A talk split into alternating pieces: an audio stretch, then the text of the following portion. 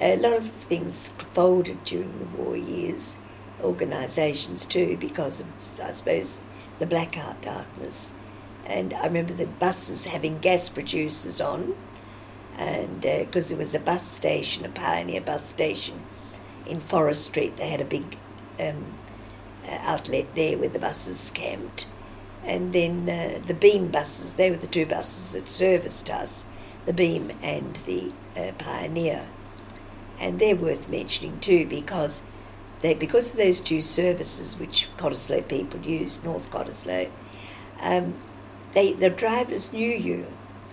And if you were late, they'd wait.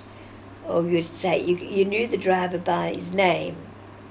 And I can see the drivers now, some of the ones that we knew by the name.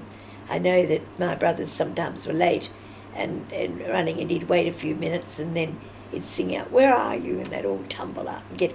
But no, it was everybody knew them. You knew nowadays, you wouldn't know one single bus driver, and half of them don't know where they're going anyway. And they would stop if you asked them and you knew them well. They'd sometimes stop at your house rather than the stop which is further up.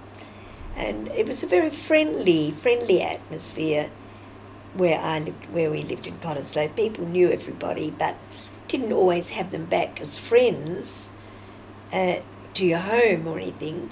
Just as it, as I live here now too, I've got lovely, lovely neighbours, and I'll chat out the front or if I see them. But there's only a few that I have back. As on Friday, I'm having a luncheon for them for about six of them. Because one be going away, so six. But they're people, but the rest we're all friendly and there's no nastiness or anything. And I think that's because we don't